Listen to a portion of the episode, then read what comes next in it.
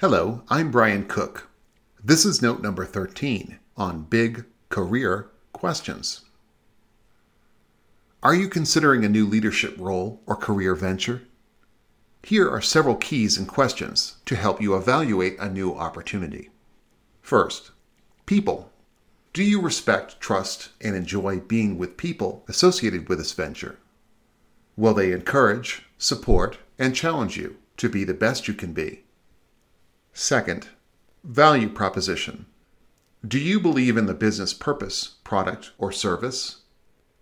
Would you invest a significant amount of your own money in this enterprise? Third, career advancement. Assuming you are successful, where will this new experience position you professionally and financially in three years? Fourth, risk. What is the risk of remaining in your current role? What is the worst thing that could happen if you accept and fail at this new venture? And fifth, rewards.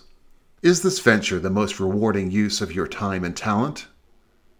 Will you have any significant regret if you decline this opportunity?